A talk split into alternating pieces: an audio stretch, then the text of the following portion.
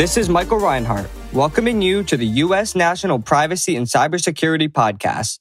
We are led by our two hosts, Jerry Buckley and Jody Westby. This podcast is sponsored by the Association for Data and Cyber Governance. The association offers a 50% discount on membership to our podcast listeners when they go to www.adcg.org and use code POD. We hope you enjoyed today's episode and please feel free to leave us a rating or comment.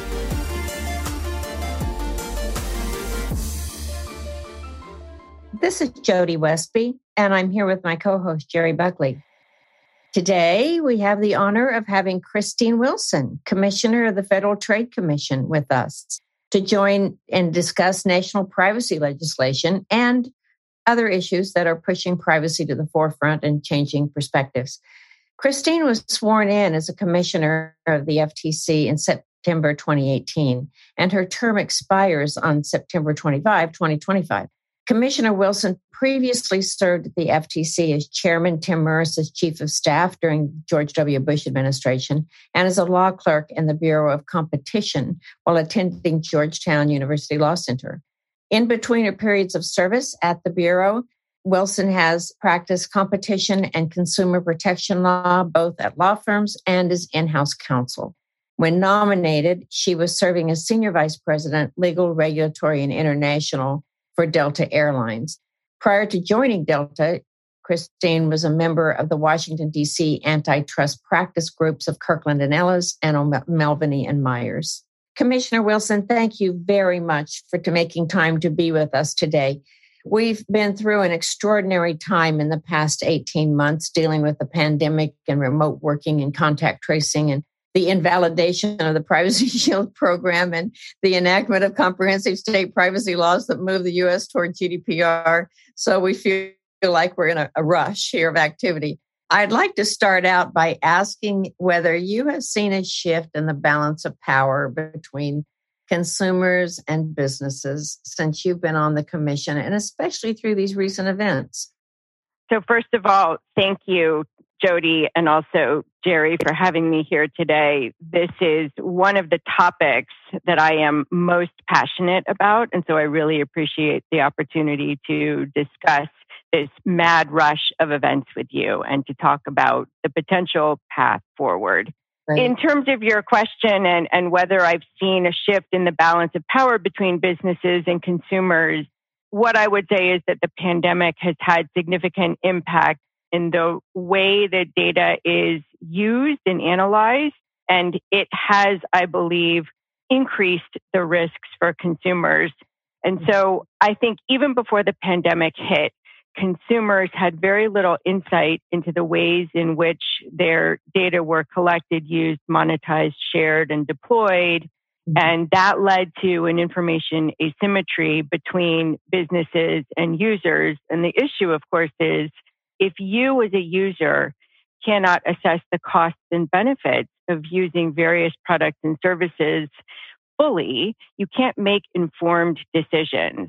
And the, the collection of your data and the ways in which that data is used and shared and monetized and deployed may have an impact on your cost benefit analysis of whether to use that product or service. And for that reason, I think it's important for for consumers to be able to make those decisions on an informed basis.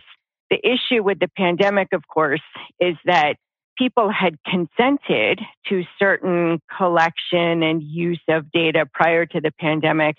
But with the onslaught of the pandemic, a lot of the information that had been collected began to be deployed in new and different ways. And of course, what you consent to in ordinary times may not be knowing consent in extraordinary times. And so I think there was a, a significant shift in the last 18 months that, uh, that further imbalanced this relationship between businesses and consumers with respect to information asymmetry and lack of transparency that for me at least has increased the urgency with respect to getting federal privacy legislation across the finish line.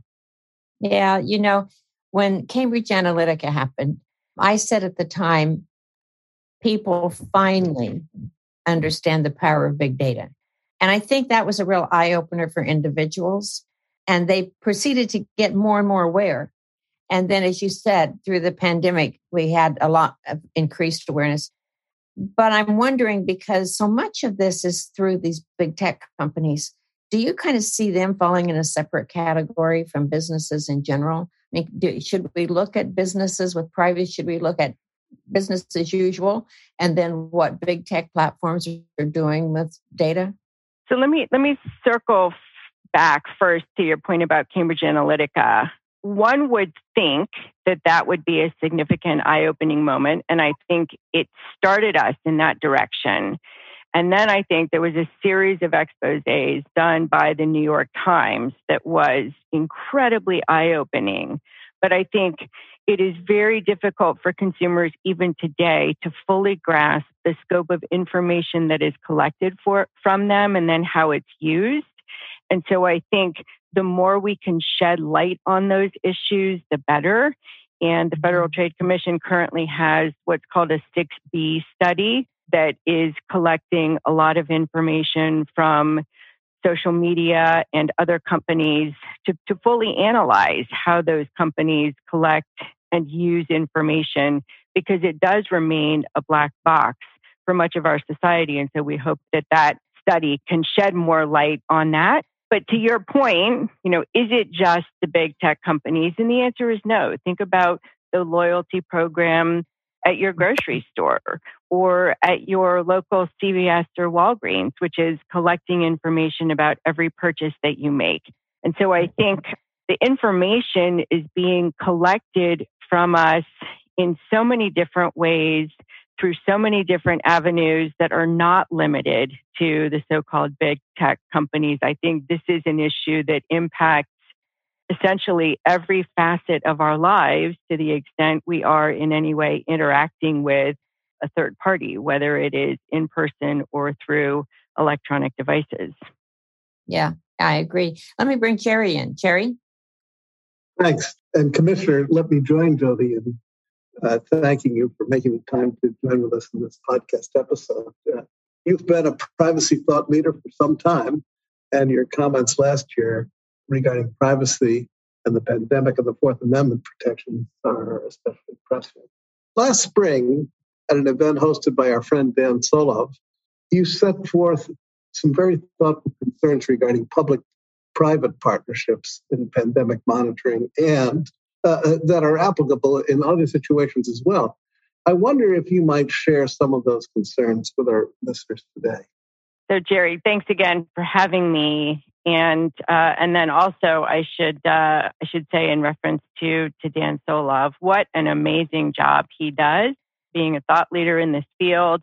The event that he held last year was wonderful. His events are always uh, some of the leading events in this sector, and I always learn a lot when I read his emails and newsletters and his uh, and the publications on his website. So, to answer your question, absolutely. At the start of the pandemic, we saw an explosion of public private partnerships. These partnerships deployed government and private sector information collection and surveillance powers to monitor and enforce quarantines and to conduct contact tracing. These efforts were fueled by extensive collection and analysis of sensitive data about people's movements and health. And there are a couple of notable examples that you may remember. Apple and Google developed a contact tracing platform that relied on Bluetooth, not location, to detect proximity to other devices and to alert users if they have come into contact with infected individuals. Microsoft and the University of Washington also announced a contact tracing app that used GPS location data to allow public health authorities to post alerts disclosing the locations visited by a person diagnosed with COVID 19. And we saw even more intrusive means of using technology to collect health information and to track and contain individuals in jurisdictions around the world. In some places, it, it was very much a sense of Big Brother is, is watching you. And for someone whose mother was an English major and made her read George Orwell's 1984 and uh, and Brave New World growing up, it was it was sort of a, a scary moment.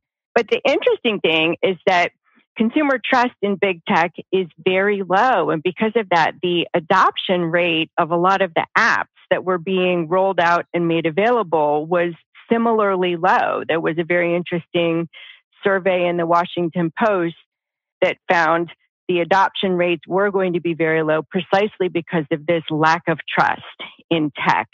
Even more troublingly, there were rumors that for people who chose not to download those apps, the operating systems pushed those apps through in later versions in any event. And if we think more broadly about the shift that we experienced in lifestyles during the pandemic, you know, there were tech solutions for public schools and universities to facilitate learning online. When the pandemic first hit last March, when we went into deep lockdown, I had three college students, two daughters and a niece with me at our home in West Virginia and our great room was transformed basically into uh, into a library and all three of the young women had their cameras on attending class. It was mandatory for them to have their cameras on. And at the time i could only hope that my house cleaning skills were up to stuff because my my living room was uh, was being viewed by lots of other folks um, across the country. But the point is, students had to consent to the video classes and they had to consent to being monitored while they were taking their exams.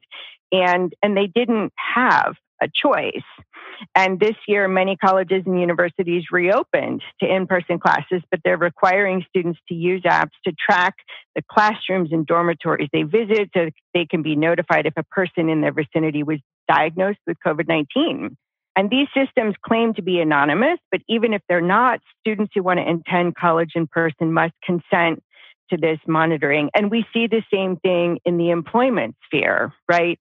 Remote work became essentially ubiquitous beginning last March.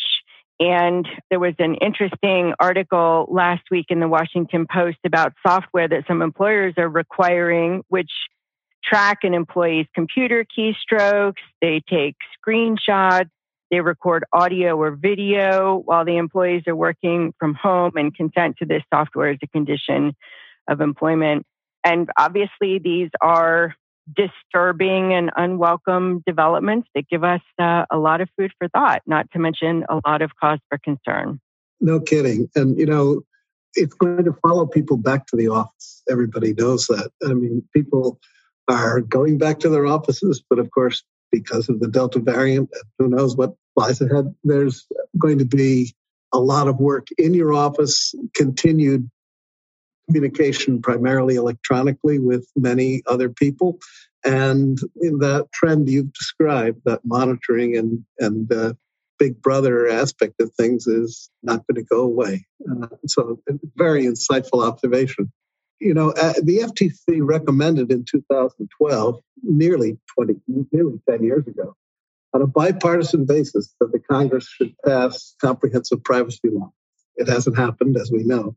At the same time, the FTC also urged technology companies to implement best practices to protect consumer data, to treat privacy as a default setting, and to implement privacy by design throughout product and business life cycles. Now, we all know that Congress hasn't managed to pass a privacy law, but what about the agency's recommendations to businesses?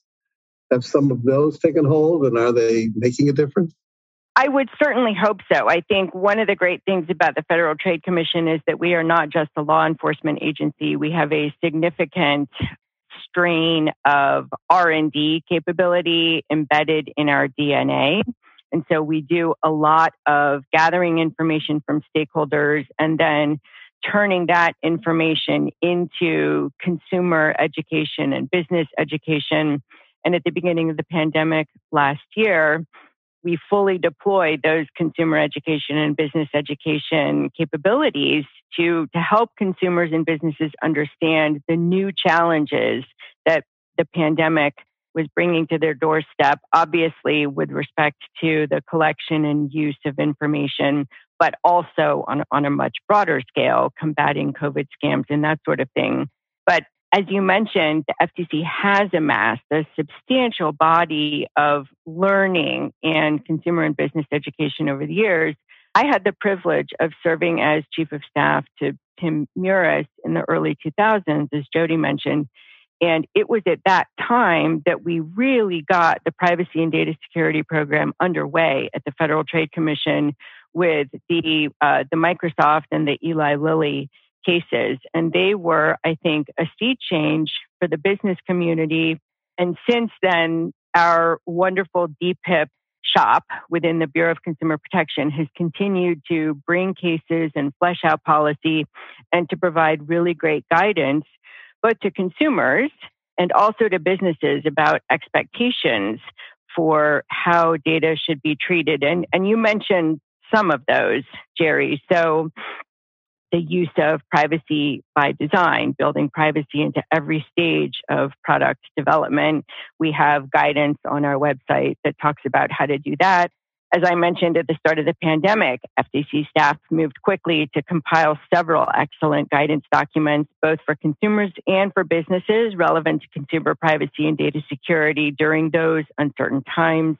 In particular, we had some COPPA guidance for ed tech companies in schools during the coronavirus. We published using artificial intelligence in algorithms and video conferencing, 10 privacy tips for your business. And over the years, going beyond the pandemic specific issues that, that we've been discussing, the FTC's privacy and data security orders have taken pains to lay out key elements of privacy and data security programs. And these orders generally require that companies establish, implement, and maintain a comprehensive privacy or data security program with these key elements. So, first, leadership and oversight. Companies should designate a qualified employee or group to coordinate and be responsible for the privacy program. Second, risk assessments. And this is so key. Companies should assess and document at every stage of product development and throughout the business operation the internal and external risks to the privacy, confidentiality, integrity, and use of data that could result in unauthorized access, collection, use, destruction, or disclosure. Third, policies and procedures. Fourth, transparency. Fifth, training and awareness. Sixth, monitoring and verification, and so on. And while I believe that many companies do use our materials and attempt to be good stewards of consumer data, the lack of federal privacy legislation is problematic because right now, businesses don't have clear rules of the road on the data they can collect and limits on the sharing and monetization of that data. The fact is, the Federal Trade Commission's jurisdiction is limited. We can reach either unfair or deceptive acts or practices but that is definitely limited jurisdiction. And for that reason, I continue to, to advocate for federal privacy legislation. And then, Jerry, can I just circle back to one other question that you raised that I did not address? Uh, you, you mentioned the public private partnerships and the impact on our Fourth Amendment rights. And I wanted to just go back to that because obviously consumer privacy for the sake of consumer privacy is important, but the stakes are increased when we start talking about our civil liberties. And when you're analyzing Fourth Amendment issues in the case law, the question is Did the person whose information was collected or whose property was seized have a reasonable expectation of privacy? And if the answer is yes, then there could be a violation of the Fourth Amendment. If the answer is no, you don't have a Fourth Amendment issue. In this day and age, when so much of our information is collected, when that information collection is ubiquitous and nothing is left unknown about us, it gets more and more difficult to argue that consumers have a reasonable expectation of privacy. And the upshot is when the Fourth Amendment test is applied, what we find is that our Fourth Amendment rights are getting eviscerated precisely because we don't have a reasonable expectation of privacy anymore. And we're not just talking about the Fourth Amendment, we're talking about freedom of religion, we're talking about freedom of association. And these are issues that arose during the course of the last 18 months, not necessarily in connection precisely with the pandemic, but along with some of the other events that our society experienced. And for those reasons, I think it's even more important that we pass federal privacy legislation. Our civil liberties are being infringed, and it is irresponsible for Congress not to address this problem soon. I will inject my own view is exactly the same, and uh, I I only wish that you know I worked on the Hill for a number of years in the Senate, and uh, I only wish that we could find a way to come up with a bipartisan solution in this area, whereas you pointed out, there is so much at stake. But Jody. Commissioner, one of the things I try to do in my work is link privacy and cybersecurity. Uh, privacy impact assessments do help companies understand how their operations can impact the privacy of consumers, and they may result in privacy policies and, and controls. But these steps often do not identify the gaps in cybersecurity programs that enable the data breaches to occur. I have always credited the FTC with doing more to advance the concept of enterprise cybersecurity programs than any other federal agency besides NIST. The FTC's consent decrees from way back in the beginning articulated requirements for a cybersecurity program. And now, since the 2018 LabMD decision in the 11th Circuit, the FTC is being more specific in its orders. Can you describe to our listeners how the FTC is approaching data security orders to protect consumer data? Great question. So, I would say for starters, I would encourage folks in the audience to review FTC consent orders because they do provide essentially a body of common law on this topic, as yeah. Professor Solove has called it in the absence of comprehensive federal privacy legislation, the FTC, I think, has built an incredibly impressive record of protecting consumers' privacy and data security using our General Consumer Protection Authority and under narrow privacy statute. We've brought over 65 data security cases, over 60 privacy cases, about 100 FCRA cases, more than 30 COPPA cases, 20 Gramm-Leach Bliley cases, and 130 cases involving spam and spyware. And I think that uh, that that collection of consent decrees and cases does provide an excellent guide. Uh, and so, some of the ways that the FTC approaches data security orders has been consistent over this massive encyclopedic body of consents and, uh, mm-hmm. uh, and orders that we've compiled. But as you note, in some ways they have changed it has been the preference of the Federal Trade Commission for the most part to avoid being prescriptive, uh, to avoid saying you need to use this type of technology in order to preserve data security, because obviously technology changes and the Federal Trade Commission does not have a comparative advantage in this area in terms of specifying precisely the tools to use to preserve data security. But with the LabMD case, we were forced to become more specific, more mm-hmm. descriptive, more prescriptive in, in our cases.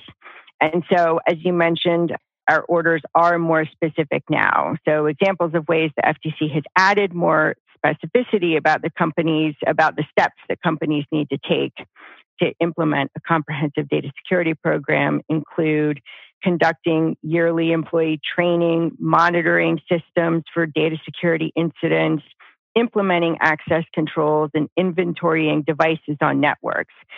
We also mm-hmm. require service provider oversight, including monitoring how service providers collect and share consumer data.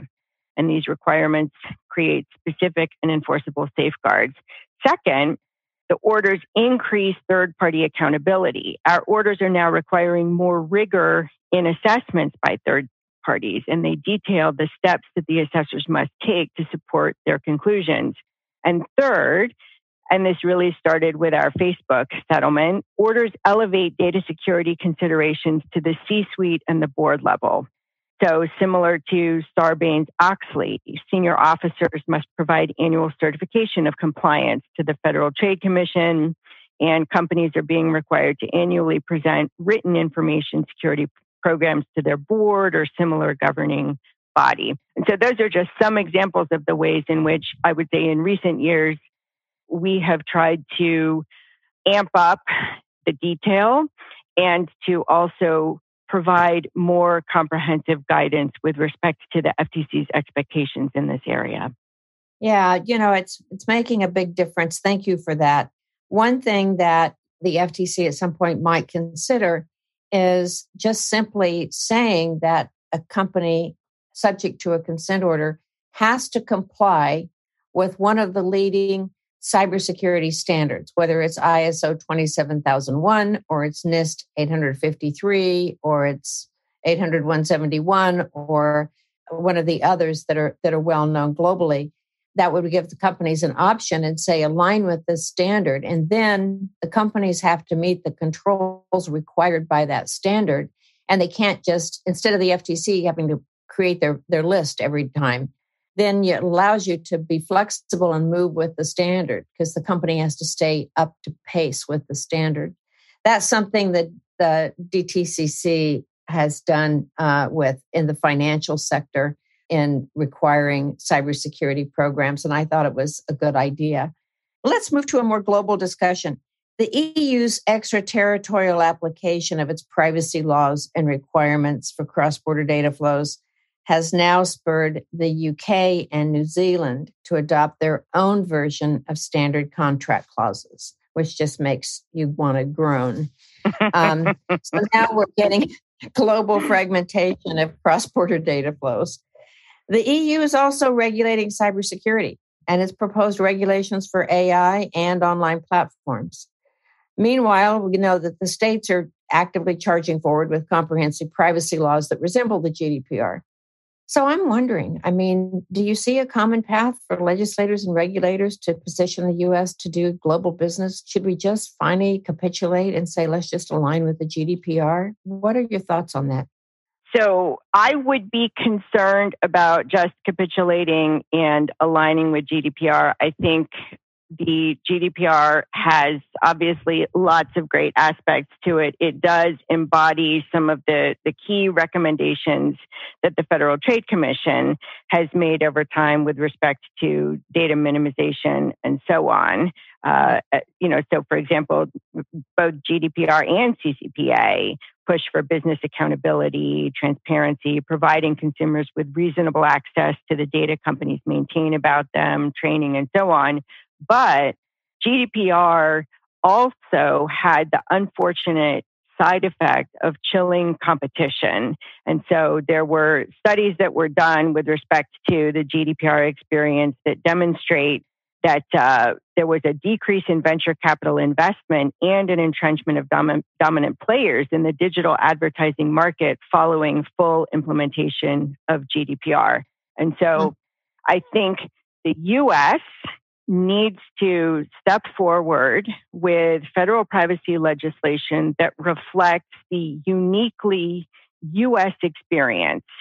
And so I think it should embody a concern for continuing to foster competition and innovation, protecting First Amendment rights, uh, while at the same time providing protections for consumer privacy.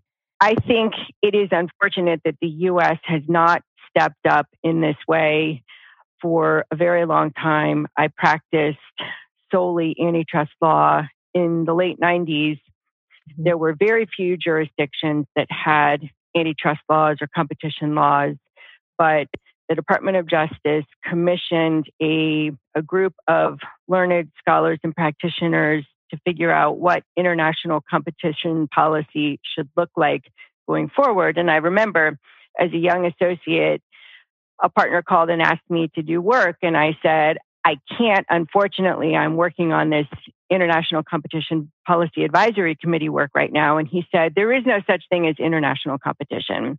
And now, of course, we have more than 130 jurisdictions with competition laws. And the US was instrumental in helping to set up the International Competition Network and to create a dialogue among jurisdictions about best practices for the implementation of competition law.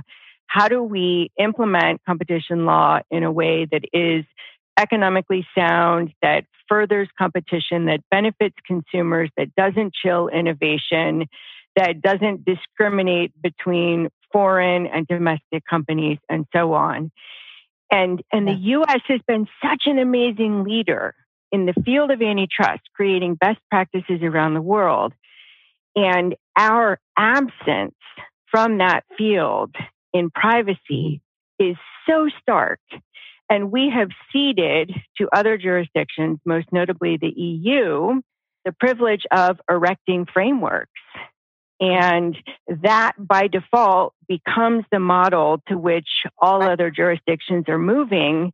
And there are, there are issues with GDPR. You know, it, it was a great first step. It is a great straw man, but I don't think this is an area where the US wants to cede leadership. And that's just another reason why we need our Congress to step forward and pass federal privacy legislation. And you know, uh, thank you, Commissioner. And that that's your observations about the irony of the fact that we are both the place where the where the digital revolution originated. We have one of the we have the largest participation in that space uh, in any of any country in the world. We have been known for being the creator of laws and standards, uh, and that's been the foundation of our economy and and uh, and making this a place to work. That's that's good to have a business, and yet we, we have this huge gap in the privacy space, which is kind of startling and stark. I, would be interested in your thoughts as to why it exists, but I also wanted to ask you know, we we one of the issues that's that's standing in the way of a solution uh, in the Congress is federal preemption. And I'd like to get your thoughts on that. The other issue, uh, if you'll allow me to pile on with issues, is the question of whether there ought to be a private right of action. So, could you give some thoughts on that, if you would? Sure. So, I think your your first question was why do we not have federal privacy legislation? That's a really interesting question because the Federal Trade Commission, on a bipartisan basis over time, has recommended that Congress pass federal privacy legislation. And even in the very polarized environment in which we currently find ourselves, essentially everyone agrees that we need federal privacy legislation. Every stakeholder from A to Z, regardless of where on the political spectrum, agrees that federal privacy legislation is necessary. And so the question becomes why hasn't it passed? There are two supposed sticking points, and you touched on both of those. The first is preemption. How do we deal with preemption? And the second is private rights of action. Should we have a private right of action? And in order to delve into those areas and instead of just continuing to ask why Congress hasn't passed federal privacy legislation, but to help Congress, hopefully, humbly reach that goal, I launched a project with Professor David Hoffman at Duke earlier this year to take a deep dive into preemption and private rights of action to look at the ways other statutes grappled with those issues and to figure out the different possible solutions that policymakers could land on and get federal privacy legislation across the finish line. And I should note that Cam Kerry at Brookings is the person who inspired me, at least, to, to take on this project. Last summer, he and some others proposed model privacy legislation that had um, had some compromise approaches to preemption and private rights of action. And I found that very interesting in terms of helping policymakers understand neither of those issues needs to be all or nothing. Preemption, in fact, typically occurs on, on a sliding scale our research in conjunction with the Duke Project Real revealed that federal statutes that preempt an entire field of law are actually rare. It's more common for statutes to establish the federal floor and then allow states to pass more stringent laws. So the federal law creates a minimum standard. But different approaches are taken in different types of statutes, and we've compiled a database that is available on the Duke website showing all of those different approaches to preemption. And then with respect to private rights of action, here's a really interesting topic that we grappled with during the study. Private rights of action get you one set of remedies, but they may not get you all of the different remedies that are necessary to address the harms that occur with respect to violations of privacy. And so there was uh, one interesting article that prompted us to think about remedies far more broadly. And so instead of limiting ourselves to private rights of action that may do nothing more than line the pockets of trial lawyers, let's think about multiple remedies. And to go back to that article that I mentioned, they made three points. First, remedies should be tied to policy goals. So, what are the goals? What are the harms that you're trying to address? Second, this article argues that no one remedy can successfully promote even a simple goal. Therefore, to have an effective law, you need to have multiple remedies. And third, this article emphasized that intermediaries and third parties play a powerful role. And so I, I think that we need to approach the question of private rights of action not by answering yes or no, but by first broadening our lens and thinking more comprehensively about appropriate remedies to harms that may arise. Thank you for your very thoughtful answer to both of those questions. Uh, and uh, that study is worth uh, further review by our audience.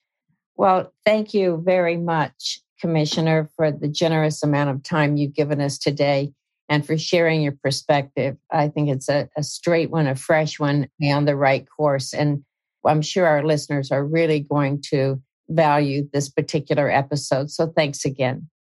It is absolutely my pleasure. This is a topic that I could discuss ad nauseum. uh, it is the topic on the consumer protection side of the house about which I am most passionate. And when I became a commissioner, the one goal I set for myself on the consumer protection side of the house was to help advance federal privacy legislation in any way that I could. And obviously, I am one human being. I do not have a role in Congress. But if there is any way that I can work to convince Congress of the importance of this issue, uh, I want to I want to take that opportunity to do that. And so, yeah. to the extent this conversation is yet another way of nudging Congress to do the right thing, then I am pleased to have been able to participate today. Oh, well, thanks again. Thank you. Thank you for joining us this week on the U.S. National Privacy and Cybersecurity Podcast. Don't forget to subscribe to the show wherever you get your podcasts. If you enjoy the show and want more content on the issues we cover, you can visit adcg.org. The Association for Data and Cyber Governance is the leading association connecting all aspects of data management, cybersecurity, and governance. Our listeners can use code POD at checkout for 50% off membership. Thank you for listening. We'll see you next week.